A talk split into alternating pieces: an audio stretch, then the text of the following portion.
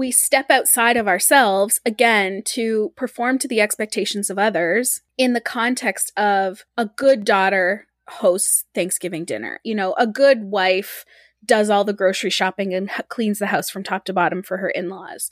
You know, a good friend makes sure that the friend group gets together once a month. And we're doing this for the purpose of goodness, but in the end, it doesn't leave us feeling good. You know, it doesn't necessarily leave us feeling satisfied.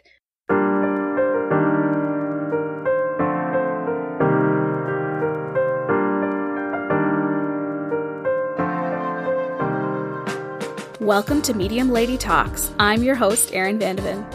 I'm a millennial and mother trying to build the place in the world that's made for me, while fighting burnout, living intentionally, and embracing gratitude, even when I'm grumpy. Here on Medium Lady Talks, we visit the topics and practical tips that will help you maximize self-discovery and minimize self-judgment so you can finally get momentum building the life you know is possible in this post-pandemic world. On this podcast, you can expect we'll get deep while having fun, and whether you're burnt out like a dog in a dumpster fire or celebrating your best life daily, you'll find the conversations, prompts, and tools I know will be helpful on your own personal healing journey. So stay tuned for my deep dive solo shows and interview episodes with dear friends and expert guests. Together, we'll make sure you have what you need to build the place in the world that's made for you.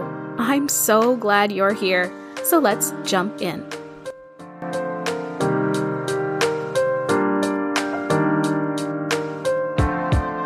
Hello, hi, and welcome to Medium Lady Talks. I'm your host, Erin, and this is episode 91. We are going to talk about the art of gathering with my guest, Carrie-Ann Kloda. Carrie-Ann is a wedding coach and the host of the Feminist Wedding Podcast. She helps conscious couples confidently navigate the hidden hurdles of wedding planning, calming the emotional upsets and financial surprises that come with the job so you can have a relaxed, connected experience that feels fresh, unconventional, joyful, and unequivocally you. Carrie-Ann, welcome to the show. Thank you, Erin. I'm so glad that we're doing this. I know. I was looking back in my DMs to see, you know, sort of the iterations of our brainstorming of this episode. And we have been trying to get this in the book since March. Really? Yeah. Yeah. Yeah. And we got real close in April. And then a bunch of life stuff happened. And then I think we got real close again in July and a bunch of life stuff happened. So here we are. But I think actually it was meant to be because I'm doing a series on how to get out of your own way, or how to think about getting out of your own way. And today we're going to talk about connection, gathering, bringing people together, and how we get in our own way when it comes to trying to connect, especially in person, with the people that we really want to build, you know, lasting relationships with. And I'm really excited to leverage your experience in the wedding space to talk about gathering more broadly and more generally. A lot of our American listeners are going to be experiencing Thanksgiving coming up later this week. Carrie-Ann and I are both Canadian. But Carrie-Ann, I'll stop talking and I'll get you to introduce yourself to the Medium Lady community. So tell us who you are and what you're all about. Well, I mean, you did a really great, I think that's the intro I sent you. I sent you how I describe myself. So yes, I'm a wedding coach and a wedding planner. So sometimes people get tripped up on like what a coach actually does. And so just to explain that a little bit, that's like being your big sister who supports you no matter what with everything that you're going through during the planning. And so aside from all of the, you know, typical wedding things that I do, which you'll have with smaller family gatherings as well, you know, you do have to set a budget. You do have to decide who's invited and who's in and who's out, which is very much a Priya Parker art of gathering concept. But I also really help people establish boundaries with their families, figure out what matters most to them versus what matters to everybody around you. And so I think that's going to be the meaty part of our conversation today. Yeah. I really love a lot of your content, especially your podcast. Tell us a little bit about the Feminist Wedding Podcast. Well, I created the podcast because, first of all, because it's my favorite way to communicate. Like, I'm a vocal processor. Me too. And so, yeah, of course, right? Yeah. And so as I'm talking is sort of as I kind of discover how I feel about things. And I wanted to have a wider impact because I felt like, I still feel like everywhere I look, I see a lot of cis, hetero couples, white couples on social media, on Pinterest, everywhere you're looking, you're seeing a very formulaic wedding that doesn't represent everybody. Mm-hmm. I mean, nothing should be representative of everybody, right? But there does seem to be like one kind of wedding that we're seeing over and over. Yeah. And this leads to so many issues, like people having this keeping up with the Joneses feeling, people feeling like their budget is not enough. Mm-hmm. When I first started planning weddings on my own, so I have a background in catering and event management and working for other planners. And when I first started having my own clients, of course, they didn't have the budgets of my bosses. You know, I was doing like 6-figure weddings as an assistant. And when I started getting clients, they had like, I mean, 5-figure, but barely weddings, you know? So like the first client I had did have a budget of like, I think $10,000. And my mentor said, you can't have a wedding for $10,000. And immediately, like I felt it in my blood that this was just wrong. I was like, wait, that's not true. That feels so untrue to me. Of course you can get married on any budget. You can get married on next to no money. So that doesn't make sense. And if you're willing to hire me, it's my job to figure that out for you, to help you get there. So that was part of it. And then there's these, all of these different issues that were coming up, right? Like what traditional wedding etiquette looks like, and what who deserves to get married, and how much they have to spend, and like who is this even for? And so I wanted to create something that I wasn't seeing in the wedding space, which was a place to talk about really like how we can make weddings more feminist and why weddings are a place where we could have a wider impact. Oh. So there's also that piece. Like this is a huge industry. Mm-hmm. This is a worldwide, I think I just looked it up the other day and I was like, I think it's something like a $500 billion worldwide industry. Right. Like what an opportunity to shake things up. Mm-hmm, mm-hmm.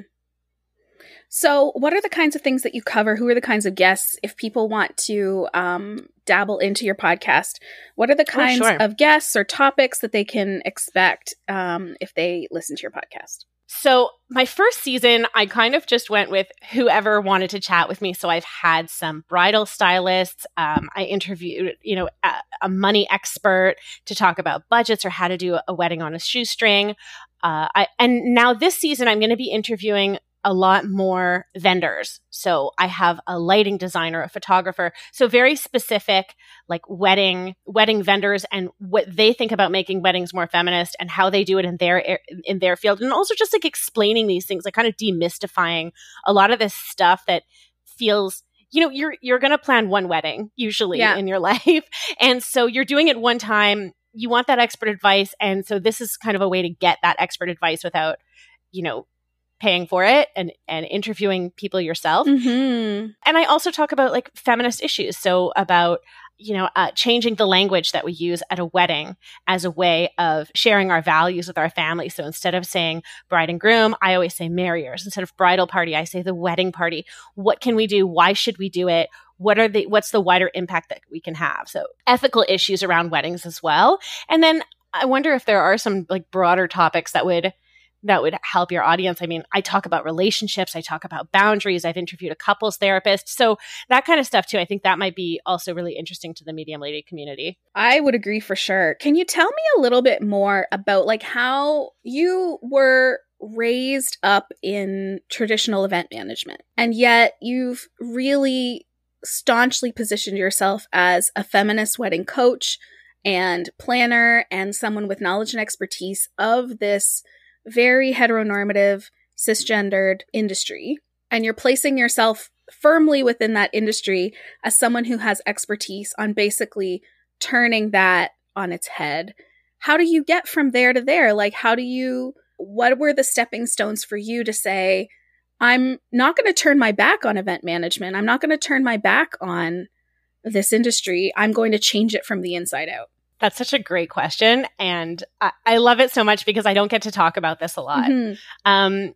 I had never planned on being an event planner long term. Okay. So in CEGEP and university, I studied philosophy. I actually did my master's on global justice.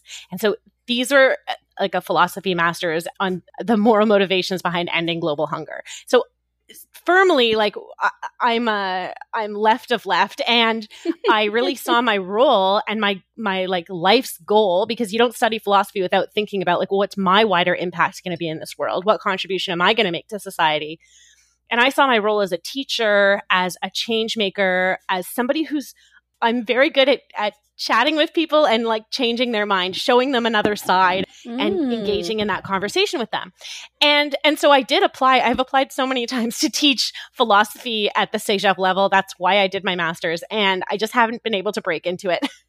So I was doing this. I was working while I was in my undergrad and grad school. I was working in the service industry and in catering and in event management. And the entire time I worked as an event assistant, I would say all the time to my colleagues, to the planners who hired me, or to the people around me who were working on breaking into the industry and getting those big clients, and they would say, oh, you're so good at this. You're so good at it. And I'd say, don't worry, I'm not coming for your job. Like, this is not what I plan to do long term. I said it all the time. It really makes me laugh now, like all the things that I said when I was younger and how much they've changed. Like, I have a really close friend who's very career oriented. And I used to jokingly say to her all the time, but it felt true for me that my career was of a zero priority level for me. Like, there were so many things that were more important to me. And now as an entrepreneur, I actually love working on my business. Mm-hmm. I find marketing fascinating. I mean, you can get interested in all kinds of different things. But at the time I was like, that's not what matters to me. What matters to me is making a difference. And that's still true. Mm-hmm, mm-hmm. And also, you know, my business and my career also matter to me. Not zero on the priority scale anymore. Still not number one, but not zero.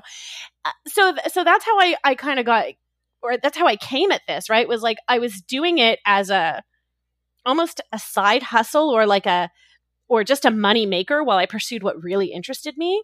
And then while I was doing it, I did start to get some of my own clients. I had, you know, people with a smaller budget who couldn't afford the high-end planners that I worked with that would be referred to me by then for day of coordination. I'm making little scare quotes because it's not a real thing. Just like to pay lip service to that, you mm-hmm. know, event planners can't just pop in on the day of your wedding and like run everything perfectly. We need to come in 4 to 6 weeks before and get an idea of what your total wedding plan is.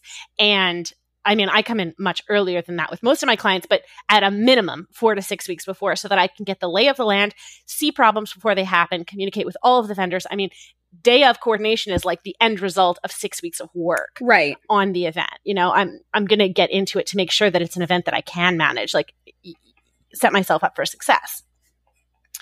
So I was getting these calls for this and I was starting to have clients who really just didn't align with my values. I had both. And in 2019, I had two clients that really changed the way that I decided I was going to work. I had one client who was an absolute dream. And I saw how, you know, the couple got closer through planning, how their family was involved, how the wedding was really representative of who they are and their values and how they did it on their budget and how I was able to help by emotionally supporting them through, you know, the fact that like in a hetero couple, it's almost always true that the majority of the work is going to fall to the bride yep. and that she's going to be planning this wedding with her mother. Yep. And it's just such a missed opportunity for me. I mean, if I want to pull another thread here, it's that like in my own wedding planning, I did not use it as an opportunity to get closer with my partner. Mm-hmm, mm-hmm. And that's a really missed opportunity, I find, because you're going to be talking about so many things, money, values. Like this is such a good opportunity for you and your partner to get closer. That's often wasted because we're, you know, our parents think that we should do it some other way. Right. And then so that was one client I had who I was like, I want to take what she had and I want to give it to someone else. I want to be able to give this to other people. So that's how my signature offer, The Journey, was born, was through like trial and error or a trial with this person and then or this couple and then repeating it and refining it with the next couple and the next couple and the next couple so that I could see what worked best for them. And then I had in 2019 another client that was again, I can say this with absolute certainty, the worst client I've ever had. Like absolutely a nightmare. Yeah. I wasn't satisfied with the event at the end of the day. I was so miserable working with them. It was the mother of the groom who hired me, and I'll never do it again. And now it's in my contract that I just don't work with parents. I mean, she hated the bride. This was like she was calling me all the time, like just to complain about the bride. She would call other vendors to try to change what the bride had planned. I felt like I couldn't defend who I felt should be my real client, which was the couple, mm-hmm. because the person who was paying me was this woman. And yeah. It was just, I was like, this ain't it. There's got to be a better way. So right. all of that kind of is a perfect storm that led me to be like, something else. Mm-hmm. What else? What is the difference? What else can I do? Like, and so I created a brand, and then I have been since and that's obviously right before COVID hit. Yeah, yeah. And then I've had the last, 4 years to refine that mm-hmm. and get closer and closer to what I think is a better way mm-hmm. of doing weddings. Mm-hmm, mm-hmm, mm-hmm, mm-hmm. That's amazing. Yeah. Thanks. It takes a lot of self-reflection to be willing to walk away from a paycheck that's based on how everybody else does things. When you walk away from the kind of work that someone says, okay, I'm going to be able to go hire 7 other people if you don't want my business.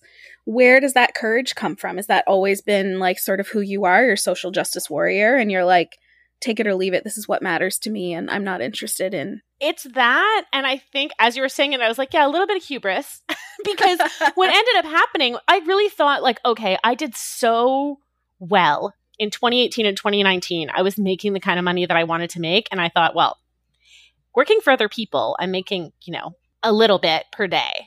When I have my own clients, I'm mm-hmm. making a lot per mm-hmm. day. Mm-hmm. And if I had only my own clients, like I felt like I could work less and make more if right. I did it this way. Right, right. And then COVID hit, and that was not true. And not only did COVID hit in 2020, but in 2021, I gave birth. And so it was like,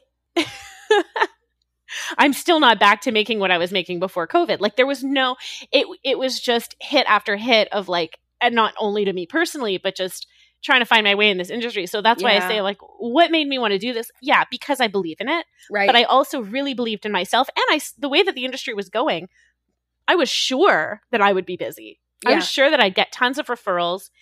And then what ended up happening was, fear of scarcity. And instead of even my referral partners, even all of the planners who used to refer clients to me, they started just doubling up on clients to make back the money that they lost during 2020 and 2021. Mm. So, or like hiring, inexpensive assistants to help run events for them so they could double and triple up on events on a weekend rather than referring them out as we all used to. Interesting. Yeah. So it was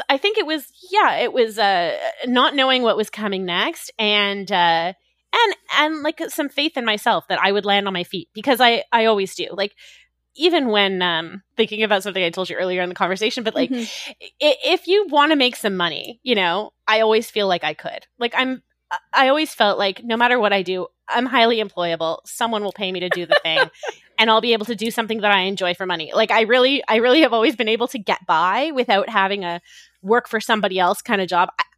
I can't do it. I mean, some people can work for other people and I am not that person. It's not that I can't collaborate. It's just, I got to be the one like leading. Right. I have to be. Okay. Mm-hmm. I mean, I think that you said a couple of things in there,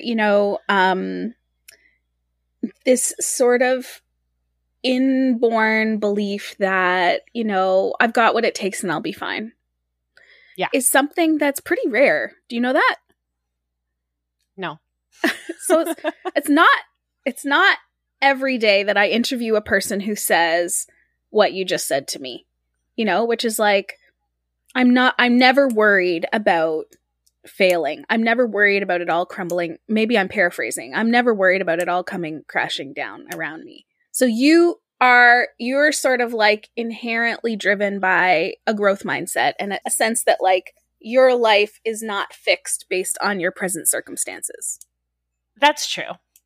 I think I am afraid of things happening. Like I have anxiety. Okay. So yeah. There are times where very illogically, like I'll like go down the slippery slope of worrying about what's going to happen with, and especially in the wedding industry, which is so feast or famine, mm-hmm. There are times where I worry, but there was something you posted actually, I think yesterday on Instagram where you said, what if what I have now is good enough? What if I decided that what I have now is good enough? And immediately I was like, oh, I already know that. Yeah. Like if I think about it. Yeah.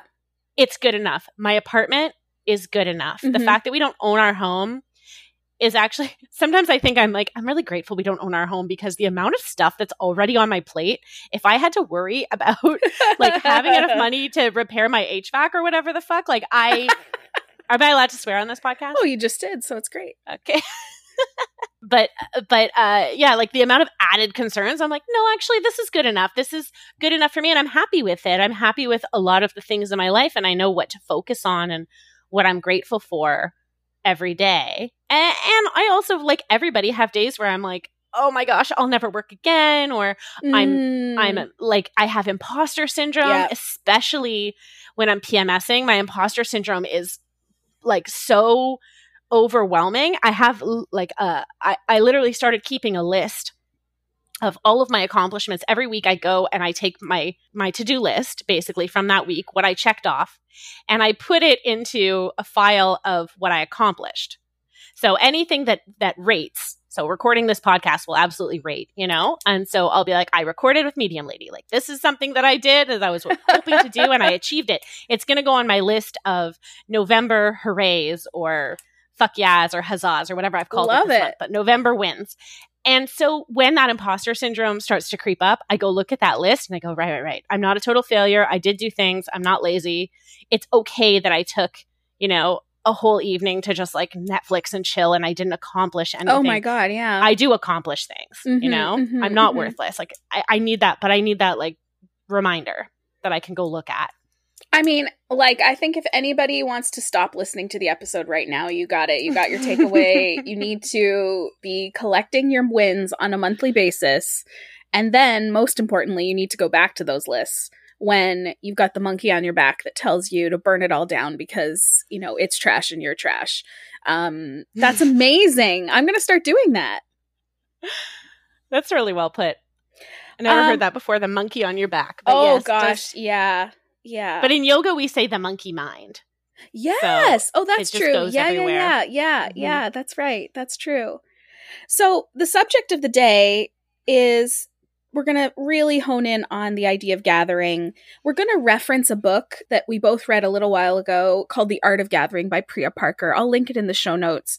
And this is about intentionality behind, I wouldn't say events, but I would not say events. And I think if you're either in your work, bringing people together, either in a meeting, either for celebrations, either for important project milestones, or if you're gathering in these sort of traditional family ways that we know that we gather, maybe you're gathering for Sunday dinners, maybe you're gathering for religious holidays, maybe you're gathering, we're coming up on December, you're gathering for, secular Christmas or other, sort of winter observances. You're maybe gathering together in grief to, kind of do that with intentionality and to ask yourself some questions that we don't usually ask ourselves. So we're not going to pick apart that book with too much detail, but we might reference it every now and then. But I really want to hone in on how we get in our own way when we gather or when we don't gather or when we make gathering either too big or feel like it's too hard. I've really been trying to encourage the Medium Lady audience to all kind of think about the getting out of our own way. And there's a lot of different ways we've been talking about that. We've been talking about limiting beliefs. We've been talking about calming our brains. We've been talking about, there'll be an episode on style. And now we're talking about gathering. So, when it comes to gathering, Carrie-Ann, what have you learned as a wedding planner about these limiting beliefs that people have about what we can and can't do, what's hard and what's easy about gathering? There's all of this mindset work that can really get in our way when it comes to gathering and bringing people together. Especially as women, I feel like we're really tasked with the effort of that. Yeah, for sure. Well, like I said earlier, when you have a hetero couple, you often see, it's the bride, mm-hmm, doing all of the planning, mm-hmm, with her mom or her family, and maybe what I also see with the mother of the groom. So all of the women are involved in all of this orchestrating, and even in some some trashier weddings that I've done, you have the fathers talking about how they just paid the bill. That's Yeah. Like, don't bring that up in your wedding speech. Just an aside. That's gross. But then you end up with like an event that's not really representative of the couple together, right? So one of the first things I do with all of my clients is we have they fill out a questionnaire and they tell me what matters most to each of them. And I always say, even if it's a couple that I know I'm going to be primarily working with one of them and not the other, I say, listen, I get it. Like with me and my partner, we're we're a hetero couple, but we're not so traditional. Like we don't necessarily divide roles along gender lines. Yeah. But I know that to sit down and fill out a questionnaire for my ADHD husband, it's just not going to happen. Mm-hmm. So I'm like, I get it. You only one of you is working on this thing, and I want you to really take some time with it. I just want your partner to answer one question, and it's this. What matters most to you about this day? Right. Because I really want to make sure that even if you're planning it, even if you're doing the most of the work because the day is more important to you or you have the most free time to spend on it, that you're absolutely from the beginning thinking about taking them into consideration as well. Mm-hmm. Like you are both hosting this event. So that's going to be the first thing is who's hosting it and who is it even for? Like, what is the meaning? What is the purpose of this? And that's something that for sure Priya Parker brings up, right away is like events are purposeful. Even if you're having a dinner party, it behooves you to think of like the wider purpose of this event. What is the aim here? Why are we getting together? And what are the things we're going to do that are going to help or hinder that larger goal? Can I break that apart a little bit? Because please. I think that people might be listening and saying, well, we're getting together. The purpose of us getting together is to get together. And good families get together or good friends see each other. And there's maybe a little bit of like morality embedded in gathering is like we want to be good, so we're going to get together. And how do you pull that apart for people is like, well, the purpose is to get together. How do you get, a couple of layers of maybe why deeper than that? Well, instead of saying, well, why are we getting together? And maybe use another word then, like, and then what do you want to happen when you get together? Yeah. Like, if the why is, well, we're getting together because as a family, we get together. Let's say we're getting together for Thanksgiving because we always get together for Thanksgiving. Okay. Right. But we want, for example, something that I want right now out of my family events is for my 2.5-year-old to get the most out of it. That's my goal. Yeah. And so if I'm attending a family event and it's starting late or it's, it's a lot of like sitting at the table and not a lot of free time, that really doesn't contribute to my purpose. Like we always have to have top of mind, is that going to be the right environment for the kids to really enjoy themselves? Like my bigger goal when I'm spending time at my dad and stepmom's house is really like, I want my daughter to spend time with them. Mm-hmm. And that doesn't work if they're very busy or in another room or talking to other adults only. Mm-hmm. It's like, I want to know, well, who else is coming? Mm-hmm. Who else is coming before I say yes? And that's even my choice to attend the event, not even to host, right? And that's right away boundaries, which I'm sure we're going to talk about a lot. Yeah. But, so what kind of space is it? How is the space set up? Does the space lend itself to there? Like that's also something that you can learn from weddings. Especially when I was an assistant and a hired gun, and I would just pop into the event, on the day just to help run the show before I was a planner and had my own clients. One of the things I always had to do was like set up cocktails, make cocktails work. And how you do that is really considering the flow in the space. Mm. Is there a lot of access in front of the bar? Is it going to be tight? Or is there going to be a bottleneck there? If you ever had a house party when you were in college, that the kitchen, the kitchen party was like the best party, right? Mm-hmm, mm-hmm. And everybody's crammed into the kitchen. And that's okay, though, that you have two parties going on. You have your living room party and your kitchen party. Because we didn't have like, I'm thinking like, who's it? Like Frank Lloyd Wright, who had like that open spaces. We didn't have apartments that had like kitchen islands and like wide open spaces that were made for entertaining. Open concept. We didn't have that. So we had to know that was going to happen, and we're like, okay, how are we going to manage that? Like, think about it. I'm having a party. I don't want everyone to be packed in the kitchen. I don't want three separate parties with like the smokers outside and people in the kitchen and people in the living. Or I do, but I want people to move and not only stay in one place. I want to make sure people talk to other people that they don't usually speak to. I mean, it does make sense to just consider a little bit like, at the end of the day, if you're hosting, you want everybody who's coming to have a good time. Yeah. Oftentimes, that's what people write down when I say, what matters most to you or what matters most to your partner?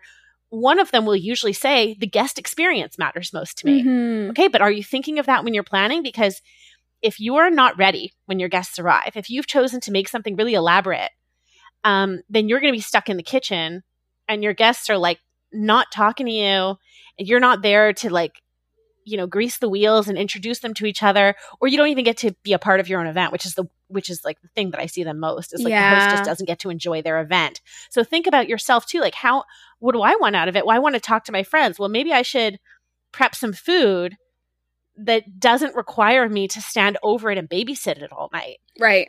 Right.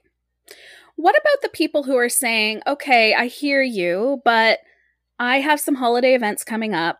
I'm going to have people in my home and I'm going to do that because that's what we do every year. And it's always a kind of going to white knuckle it through the turkey and the food and the shopping and the cleanup. And I'm going to white knuckle my way through because that's what people want from me. How can we convince people to maybe think differently about that limiting belief that like, I am here to serve the traditions of my family, and what matters to me actually doesn't count when I host events. And that's why I dread them so much. I think it's so hard to break up a family dynamic. Mm. This is something I remember years ago talking to my therapist about this and her saying, do you think that your dad is talking to like a younger version of you? Mm. And we decided that he was talking to me at 18 years old and I'm 40 now. Mm-hmm. And so if he still sees me as that person, what ends up happening is that I also become that person when we're talking, right? And I start acting like an 18-year-old or even younger, you know, like things that I used to do to like the tantrums that I used to throw when I'm younger. Like it's not bringing out the best part of me. And my youngest, not youngest, but one of my younger sisters, my 22-year-old sister said something to me about it not long ago where she was like, I know that I've grown up so much and I'm not that, you know, challenging teenager that you all thought that I was. Like I've really matured, but I feel like our parents can't see it. Mm. And I said, well, maybe you're not that person when you're at home though.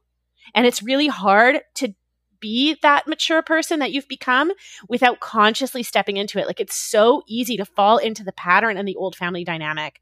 And that's why you end up so unhappy. I mean, and that's not a blanket true statement for everybody, but that could be one of the reasons why it's so upsetting is because you're not changing the dynamic. And so what if you decided that you were done white knuckling. Right. You were done with how drained you felt at the end of the holidays, how it wasn't fun for you. What can we do differently? Can we do less? Can we do simpler? Mm-hmm. Like, how can we make this holiday season easier on ourselves? Mm. Is it too expensive? Is it that you need to create a budget and look at your spending and find places to cut? Mm-hmm. Is it that the cleanup is too much? Could you invest in help there? Or could you use compostable dishes this year? Like there are tweaks that we can make so that we can make things easier on ourselves and more aligned with what it is we want. I'm not going to pretend like we can say, oh, I don't believe in the culture of gift giving, so I'm not doing it anymore and have that just, and everyone be like, okay, no problem. Like, no, that's not going to work.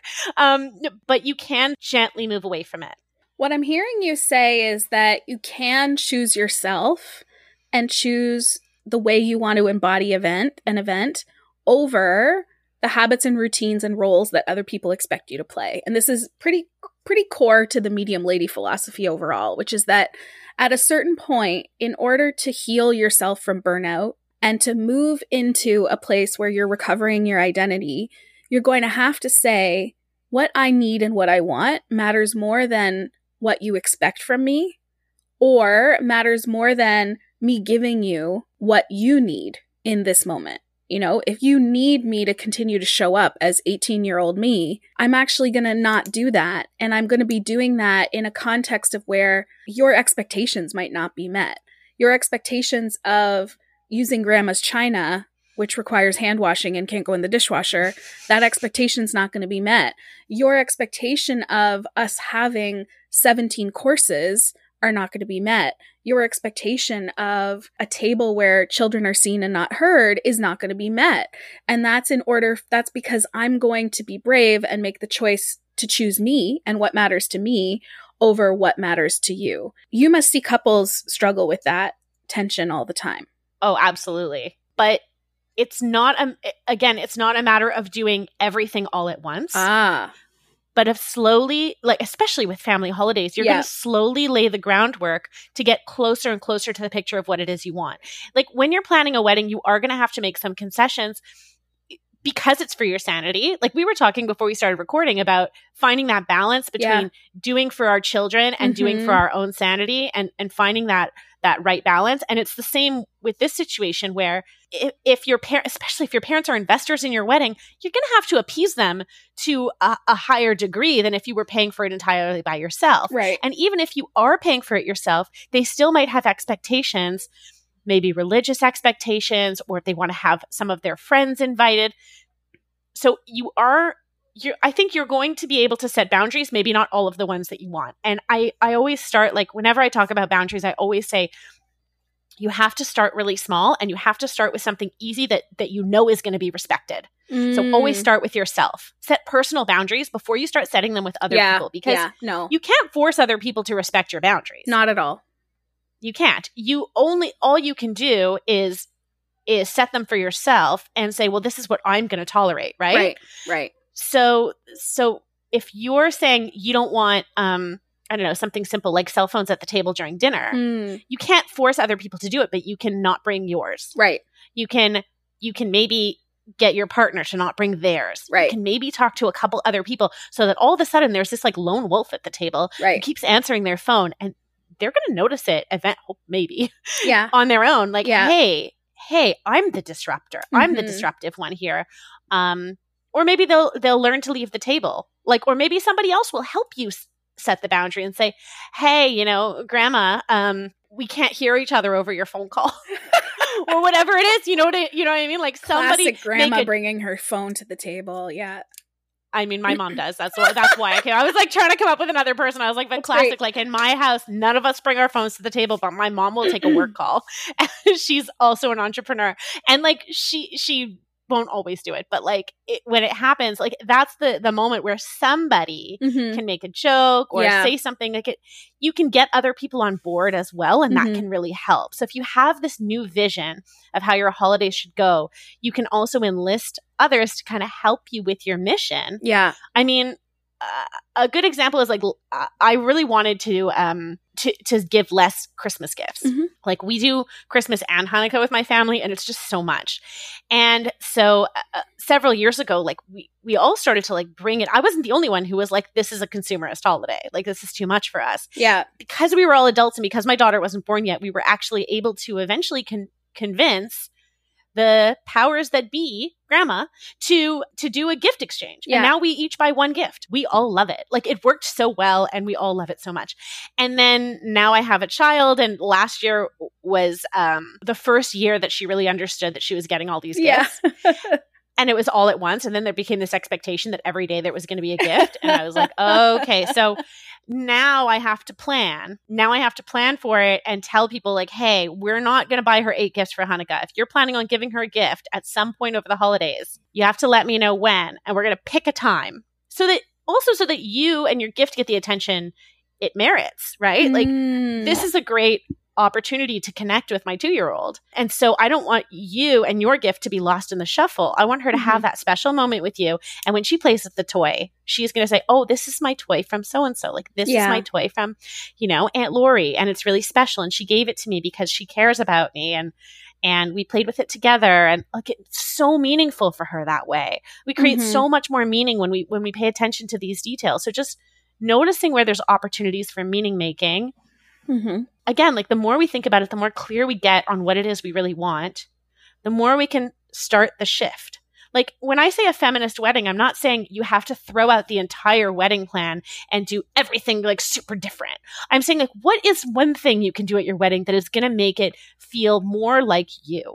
Yeah. Start small to make it feel more like you. Yeah. And that's really interesting, Carrie-Ann, because you're probably not going to get to iterate on your wedding. You know, like you kind of drop my jaw a little bit when you're like, don't try to change it all with this one event. And I would say, okay, maybe I could say that we're going to have Thanksgiving again next year, and I'm going to move the needle a little bit each event that we host time and time again. But I think that's a really amazing perspective to see a wedding as, because a wedding is sort of a one-time, I mean, of course you could get remarried, but the collection of individuals at that specific wedding are going to be different than this wedding, than this event.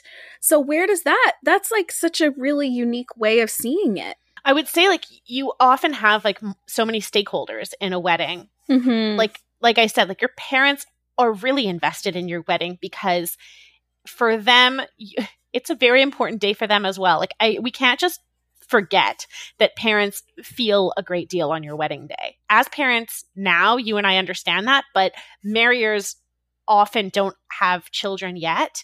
And so they haven't really grasped that feeling you have of so much pride in your child and so much obsession with like everything they do and how much they're a part of you and they're like a little you, and you get to see them do things and it's like healing for you. So that's also where I kind of think that like mothers tend to be like, well, my mother planned my wedding and I didn't get to, and now I get to do this one. Like it's their do-over, and they have so many ideas because that was taken away from them, and they kind of forget how they felt when it was taken away from them because now it's their kids. So just the recognition that there are other stakeholders that you want to make happy. Like even, especially we saw this with COVID, it was like, well, my family member is immunocompromised. So I want everyone to wear masks. Like it's not about me necessarily. It might not even be about my values, but it is about care for my community, which is a value. So just honing in on what are your values and what matters most. And that's always also why it's phrased that way, right? Like what matters most to you? Because I won't be able to do everything. Like the idea that we could do everything. I mean, I think in anything in life, like we make a big list of all the things we want to accomplish. And we know sometimes we got to look at that list and go, okay, what can I take off? Yeah. You know, like make a big list of everything you want for your wedding and then Coco Chanel it. What really matters? What's going to make the big difference? What is Coco Chaneling for people who aren't? I know what you're referencing to, but I can't remember the exact words, but she says something like put on like as much jewelry as you want and then take one thing off. Yeah. Or put on 5 things and take one thing off. Or I also like, you know, I try on a lot of things and then just go, well, what's going to have the biggest impact here? Right. What's going to really make a difference? So I had a couple that they said to me, we don't want our wedding to be a straight pride parade. And I was like, okay, I love it. You're a hetero couple, but you have a lot of queer friends and you have like very progressive values and you want to share them in some way at your wedding. And what they decided to do was to walk down the aisle together with no wedding party, no procession, no parents, just the two of them. She wore a white dress and he wore a suit, but they walked down the aisle together and they each held a bouquet. It was such a big deal. Like it was one thing at the very beginning of the wedding. It was one change. Everything else about this wedding was something that I've seen before. Sure. Nothing else about this wedding really felt feminist, except maybe like their choice of vendors, you know, which not everybody would know. Like, oh, they hired a queer photographer. Like, not everyone's going to notice that because that's not necessarily something that you know. They chose to invest in ethical businesses and they chose to do things eco-consciously, but not everyone's going to see all of that. Mm. But they definitely saw with their eyes that they walked down the aisle together. They saw that non-traditional moment. And that was a way that this couple was able to share something that's really important to them with everybody at their wedding without changing anything else, without sacrificing the budget or the feel of the event, and also without making anyone uncomfortable by saying, well, you have to, you know, believe what we believe, even though I think in this group, like everyone did. It was really a carefully selected guest list of people that they really love and who share their values. I feel like you don't need to hit people over the head with it every time. You know? I see. Yeah. But I think, again, to go back to your point, it's like start small to start seeing those things that matter show up for you so that when the event is over, you're not saying, thank God that's over. Thank God I survived. Because the whole point of gathering is to exist in connection. You don't want to have a gathering if you're not seeking connection with the people that you're gathering with. And I think so many of us feel boxed in or forced to engage and interact and make memories, you know, because of this like impending sense of doom that like you never know when it could all end. And I think that we, you know, we step outside of ourselves again to perform to the expectations of others in the context of a good daughter hosts Thanksgiving dinner. You know, a good wife does all the grocery shopping and cleans the house from top to bottom for her in-laws. You know, a good friend makes sure that the friend group gets together once a month. And we're doing this for the purpose of goodness, but in the end, it doesn't leave us feeling good. You know, it doesn't necessarily leave us feeling satisfied. And I think that, you know, if you start small to intentionally gather, whether it's a high stakes event like a wedding or a low stakes event like, you know, maybe there's just like a couple moms in your kid's class that you're like, you know what? I spend at least 45 minutes chatting with these women at the pickup, and I always wish it was an hour and a half. I always wish it was longer. How do I want to gather with people that I desire a connection with? I think that it's a really great opportunity that we have post-COVID, because I think we took our gathering for granted. And the Priya Parker book, I think, is really interesting because it is published before the pandemic, I think. Yeah. And, you know, this renewed sense, even now, even 3 years later, almost 4 years later, I'm like, wow, look at us getting together. Look at us doing all of this. Are there any broader lessons or takeaways from these big events that we should be considering in our day-to-day gatherings? You know, it's like kids' birthday party, or I just got together with a girlfriend at a restaurant yesterday. You know, like, should we be taking away those big event ideas and putting them into our moments of gathering that are way lower stakes?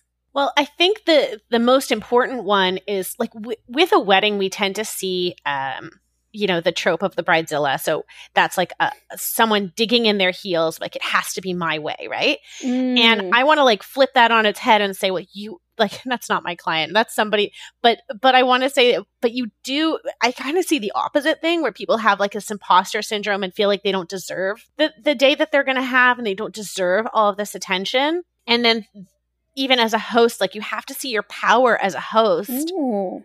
And know that people are coming because they're excited to see you. Yeah. Like you do have to let go a little bit of that imposter syndrome, even with like the group of moms from the daycare, so that you can let go and enjoy yourself and feel free. Like, it's one thing to be standing in the daycare or the school, right? And then it's another thing to have them in your home, right, where you might feel like they're judging you. Yeah. You might feel like you're not enough. Your home isn't enough. The activity or the meal that you have planned is not good enough. So all of that, that's all, I think that's a really important takeaway, is like, who am I even to be doing this? Who am I even to be centering myself in this? Yes. Who am I to think that people would want to spend time with me? Like, finding your own inherent value and that self-love. It's so much easier to be in community when you feel like you deserve to be there and when you have that self-love.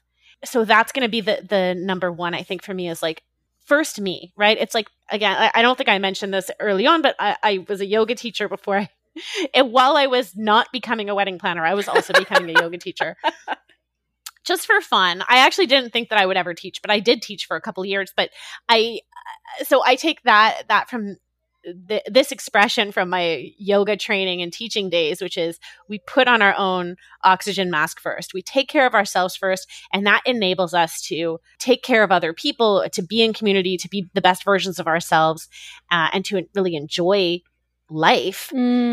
So that would be the first one, right? And I think anyone who's listening to this podcast is really definitely on some kind of self-love or self-care journey, because that's so much of what you talk about, is like, how can we accept our life as it is, and like enjoy our life as it is, and find gratitude and find humor and find connection without thinking that it has to be something else that we saw somewhere else. You know, like, I think medium ladies are probably the opposite of like influencers.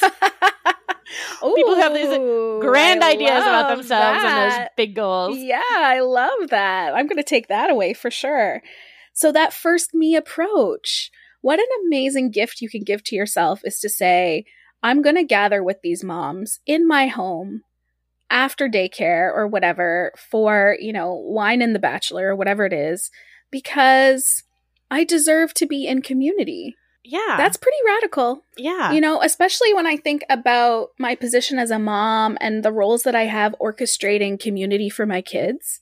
Your daughter's too young, but eventually it's the organizing the play date. It's the making sure you're getting to the baseball team on time. It's the asking and connecting with other parents so you have good relationships for things like rides. It's the birthday parties that come secondary to other relationships. And we spend a lot of time cultivating community for our kids. And our community sometimes it's a benefit that our community as moms especially comes as a secondary community to the community that we cultivate for our kids. But we think our kids deserve friends. Our kids deserve joy and connection with others. Our kids deserve socialization. We don't necessarily reflect those things or the investment of time back on that. You know, the time it takes for me to text back and forth with a mom to pick a date for a play date, I rarely invest the same amount of time in my own play date, or, you know, being like, hey, do you want to go to a yoga class with me? And what time are we going to do that? And where are my kids going to be at when I do, you know, like all of that back and forth. I would rarely invest that same amount of time in my own community. Yeah. And then the other thing that kind of follows though from that self or from that first me approach. Yeah. Is that for you to be able to be present and enjoy the event, what needs to happen? So that's like, that would be another wedding from lesson. So something that I talk about a great deal is the need for month of event management and somebody to run the day other than yourself. If you're getting married, you can't be also queuing speeches and telling the kitchen when to serve which course. Like that doesn't make any sense. Yeah. Okay. So now you're having a smaller gathering. Like how are you going to be able to be present? What are you going to do and prepare? It's like that kind of detail. Like I said earlier, like choosing the meal that you're going to share or having a little bit of planning can go a long way towards freeing you up to be really present at the event. Even if it's something like wine and the bachelor, well, then once everybody's arrived, just you yourself put your phone away. Yeah. Like it's so automatic to us to like pick up and scroll or to feel the buzz or the beep or see the flash. Even if our phone's on silent, I keep my phone on do not disturb all the time. Yeah. But if it's near me and I see any kind of notification on my screen, which is like how I've silenced everything, but any kind of notification, I too will pick it up. It's like such a dopamine hit. So what I do is even for family dinner, I leave my phone in another room. Yeah. The moment I hear my daughter coming up the stairs from daycare, I plug my phone in another room and I just put it down until after bedtime. That's just, and because it's out of sight, it's out of mind, right? So these like boundaries that we can set for ourselves or these decisions that we can make to free ourselves up to be present. I think there's no point in having a gathering if you can't be present for it. Yeah. You know, unless it's a gathering you really don't want to be at and you want to check out. And then I have a whole other set of tips for that because I've definitely gone through that because I not only do I have anxiety, I also have seasonal depression. And so there are times where I'm like, oh my gosh, I can't be around all these people. Yeah. What am I going to do? Right. Where am I going to sneak off to go do like some legs up the wall or like a little gentle meditation to get myself regulated so I can go back and be with these people. So like, also that. Right. But that doesn't necessarily mean don't have the gathering. Or maybe it does. No, I mean, I think it's up to you. Like, especially with the holidays approaching, I know already we're in Canada, so we already had Thanksgiving, but like the holidays are approaching and Hanukkah is early this year, which means for the entire month of December, I will have events. And so it's now on me to think, okay, so how much work do I want to take on in December? How much shopping do I have to do? How much am I going to host? How much am I going to budget for the month of December? Right. You know, like just what all of the kind of planning and orchestrating. And from right now, from this vantage point of, you know, looking at future Carrie-Ann and how I can set her up for success and how she's going to feel. What can I say no to? Yeah. What don't I have to do? What events do I not have to attend? What can I get out of? Because I don't want to go to every single one. And I need to think of my excuses way in advance so they sound good and real, you know, because I'm a terrible liar. So like it really is about like making a decision. Like I'm already thinking about this Christmas Eve party that we always do. Yeah. But I have to figure out how I'm going to stay till the very end, but also drive myself home because there's no other way. So, okay. So, you know what I mean? So right. I won't be able to drink or get stoned. But I still want to be able to be there at 1 a.m. But am I going to want to be there if I'm not drinking? And like, but I have to, I know I have to stay. And so what am I going to do with my dog? Like, I'm planning out every little thing. How can I make this a success for me? How can I make sure that I'm going to enjoy myself? I'm not even worried about everybody else. How can I make sure that I'm going to have the most fun and still have a good Christmas day with my family? Mm-hmm. Like, what are the puzzle pieces that need to be put in place? And so with wedding planning, you're always looking at every single little detail. Like, you want it all fleshed out because you want the least amount of friction on the day. So now from this vantage point of pre-American Thanksgiving, what can you put in place to protect future you and to give yourself some sanity? Like, are you not busy this weekend? Could you start like making and freezing your Christmas cookies so that you don't have to do it fresh? What can you do? Decrease friction. Like, what are the friction points and what would decrease them? And believe that you can. Like, I think one of the things that gets in our way is we give up too soon in the problem solving. We believe that these obstacles are insurmountable. Well, I always do a Christmas cookie exchange, and that means that like the night before, I'm crying in the kitchen, mm-hmm. and my husband's going to the 24-hour grocery store because mm-hmm. I've run out of chocolate chips and I'm not going to have enough dozens to do in the exchange. And it's so miserable, but I love the idea of this Christmas cookie exchange. And we think like, you know, the idea of making your cookies in advance and freezing them now so that you're not crying the night of, we say, but then the cookies will be frozen and that won't be as good. So I'm just going to do what I know because I've decided that the solutions are not within reach. And I would just encourage people, try to see if that's you getting in your own way and believing mm-hmm. that you deserve a better experience than crying the night before the cookie exchange. And what are the things that you can do, to your point, to remove friction so that that's not your experience? Because you deserve that. You know, it's a me first approach. It does go back to that, like putting on your oxygen mask so that you can have a good time. Like, believe you deserve to have a good time. Believe you and deserve to enjoy the time leading up to the event itself, and the event afterwards, the event fallout. And just in case people are swinging to the other, in case the pendulum swings too far the other way, mm-hmm. also don't make grandiose statements and go tell everybody, by the way, I'm not doing XYZ this year, or this is how it's going to go. Yeah. Before you start shouting from the rooftops about your newfound holiday boundaries, again, make that plan. Yeah. So the advice is the same, but it's just whichever way you're going with this, whether it's small steps or big steps, really think about how you're going to incorporate them and whether you're going to follow through. Because if you say, oh, I won't be doing X this year, but then you don't follow through, then you lose a little bit of your authority for next time you say, I'm going to do X.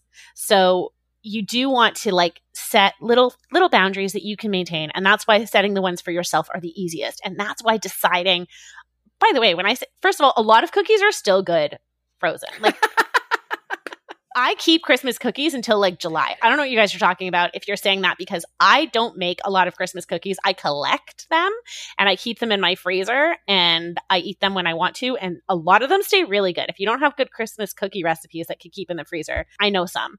And then there's also like a lot of cookies that you can make and then slice and bake, like World Peace Cookies, which are the greatest cookie, I think, inarguably. If you don't know. I don't know that cookie. If you don't know World Peace Cookies, look them up. They're very easy to make, and you freeze them and then you defrost them overnight and you slice and bake. And they're delicious, and they're delicious for days. Ooh. Like, they don't lose anything. In fact, I would argue that they're better on the second day. So I got off track because I really do love to bake. Now I need to go bake some cookies. That's well, the other thing I was going to say, although I don't know if I'm allowed and I'll edit it out, is I have Carrie-Ann's chocolate chip cookie recipe, and it is so far the best that I have found. You can share it. You just can't say where you got it from. Okay. I mean, you can say that it's from me. We just can't say what local Montreal business uses this cookie recipe to make their ice cream sandwiches. Actually, I think I did ask my best friend about it, and she said it was okay. So I'm going to go ahead and say that if you're in Montreal and you know Dalla Rose ice cream, is that what it's called? Yeah, Dalla Rose. It's an ice cream shop in St. Henry in Montreal. And when they started out, they were all about the ice cream sandwich. That was like their thing. So my best friend is the cookie queen. She's the head cookie creator there. She comes up with all the recipes. And so she made this recipe for a chocolate chip cookie that freezes really well. So that when you bite into your ice cream sandwich, the cookie still has super soft. That like, yeah. So it's not just a great chocolate chip cookie. It's like the best chocolate chip cookie for ice cream sandwiches. And there you go. We've now made it public. Sorry, Candace, or congratulations. You're the cookie queen, and these are the best. Get your recipe from Erin. That will not be in the show notes. I do not want to be involved in any litigious trade secret exposure, exposing trade secrets. Carrie-Ann, this has been an amazing conversation. I think you and I could continue to talk and encourage the audience to really go deep on this. And I think the timing for this episode will really be perfect. It will release slightly after American Thanksgiving, but I think it will be very much spot on time for the holiday season. What are a few key takeaways that you would really want the Medium Lady community to keep in mind before we say goodbye? I think it's a me first approach. Yeah. Checking in with your partner about setting boundaries. I didn't bring this up, but I think it's so big and it's so huge for your marriage, and helping people figure out how to work together with their partner is a key part of what I do. Mm-hmm. I absolutely encourage people to work with their partner in planning the wedding and to try to use this as an opportunity to get better as a couple. And throughout the holidays, there's so many opportunities to check in with your partner. And one of the best ones is something my older sister, the queen of boundaries, always does. And I saw her do this, and I've started doing it too. So in the family group chat, when someone asks if she's available, she either doesn't answer or she's like, I'll let you know, I have to check with my partner. Like, she never says, and when she comes back and says yes or no, she never says, oh, he has to work, or I didn't want, never. You never know what goes on in their conversation behind closed doors. They always only give one answer as a united front. Nobody ever responds on behalf of the pair without like usually about 24 hours wait. And everyone's just gotten so used to this. Like, we don't mind. We're used to it. That's who they are. Your family will get used to it. If you could check in with your partner this holiday season, I think that would be the biggest takeaway, is like, it will mean so much to them if before saying yes to a dinner, you go, is that cool with you? And let them say like, I've had enough. Like, maybe they don't need to attend every single family event with you. I think that could have been a whole other episode. Well, food for thought. Yeah, it is good food for thought. I think it's something we'll have to tuck away. Maybe we'll have you come back next year and we'll talk about planning the holiday season with your spouse. You can come back and coach us all through that. Any other final takeaways? I mean, I love chatting with you. I could sit here all day. Likewise. I hope if anyone out there is like really resonated with anything that you heard today and you want to reach out to me, I answer all of my DMs on Instagram. Obviously not between the hours of like 5 and 8 when I'm doing bedtime and dinner and daughter things, but I answer all of my DMs and I love to chat. I love to like have my mind opened up. I'm not afraid of getting into an argument. So if you disagree with me, I would still want you to reach out and tell me why. I'd love to talk about it. I love chatting with people and hearing about your unique viewpoints, because that's how we get better, right? And grow. There's like, as a philosophy student of life, I think the truth is a moving target. And the more that we accept that and the more conversation we have, the wiser we get and the closer we get to something great. So Carrie-Ann, where can people find you if they want to learn more? And we'll put all of this in the show notes, but just give us an overview of your Instagram, your website, your offers. So on Instagram, I'm ca.theweddingcoach. My website is carrieannkloda.ca. My podcast is The Feminist Wedding Podcast, which you can find wherever you like to listen. And to work with me, I have 3 main ways that people work with me. The first one, which I mentioned, is the journey. So that's where the full touch offer, where clients work with me from engagement all the way through to on-site event management. I have like a sort of mid-tier offer that is a VIP day, and then I kind of let you plan yourself, but like I give you a master plan, you plan your wedding, and then I come back in for on-site coordination and month of event management. And then the third way, the intro way to work with me, is the Jumpstart. This is the first call I do with all of my clients. So if you are engaged, I encourage you to check out the Jumpstart. You can go to carrieannkloda.ca/jumpstart or go to my Instagram. The link is in my bio. And this is really where I sit down with my couple and I figure out what matters most to each of you and how we're going to make that work on the budget you actually have, mm-hmm. and give you a kind of broad overview and help you figure out how you're going to have an event that's really reflective of you and your vision and your values and your boundaries on the budget that you have, and still make it something that feels like your dream day. So that's my favorite thing that I do. It's my first call with everybody. And this episode is, I think, is coming out right after I've run a promotion on it. So it's usually $350, but it's down to $275. But I tell you what, if you DM me and tell me you're a Medium Lady listener and you really want the Jumpstart, I'm going to honor that for you. So you have to DM me and let me know, but I'll honor the $275 for whoever, whenever comes to me from Medium Lady. I think I'll say I'll honor it all the way up till February. Oh my gosh, February 24. Okay, that's fantastic. What a generous offer. And I hope that our engaged Medium Ladies out there are going to reach out and connect with Carrie-Ann. You've heard it. DM her that you're a Medium Lady listener, and you will be able to connect with her signature program, the Jumpstart, for a special Medium Lady rate. That's amazing. Thank you, Carrie-Ann. That's so generous. It's been incredible talking to you today. Thanks so much for making the time and for connecting. Thank you so much for listening. Carrie-Ann and I know that your time is precious to you. It's your most valuable resource, and it's never lost on me that you're choosing to spend some of that valuable resource with the Medium Lady podcast. So thank you to all of you. Please don't forget, you're doing such a good job. Carrie-Ann, you're doing such a good job, like an amazing job. Thank you, Erin. I love you all very much, and I will talk to you again soon. Bye. Thanks so much for listening to Medium Lady Talks, created and produced by me, Erin Vandevin. If you want more of the general vibe, gratitude, and encouragement from this episode, please come and find me on Instagram at medium.lady. And since you've made it to the end, I'd love to get to know you even better. Screenshot this episode so you can share it on Instagram, and be sure to tag me so that we can chat. Thanks for listening. Remember, you're doing such a good job. Your place in this world can only be filled by you. I'll see you in the next episode. Bye.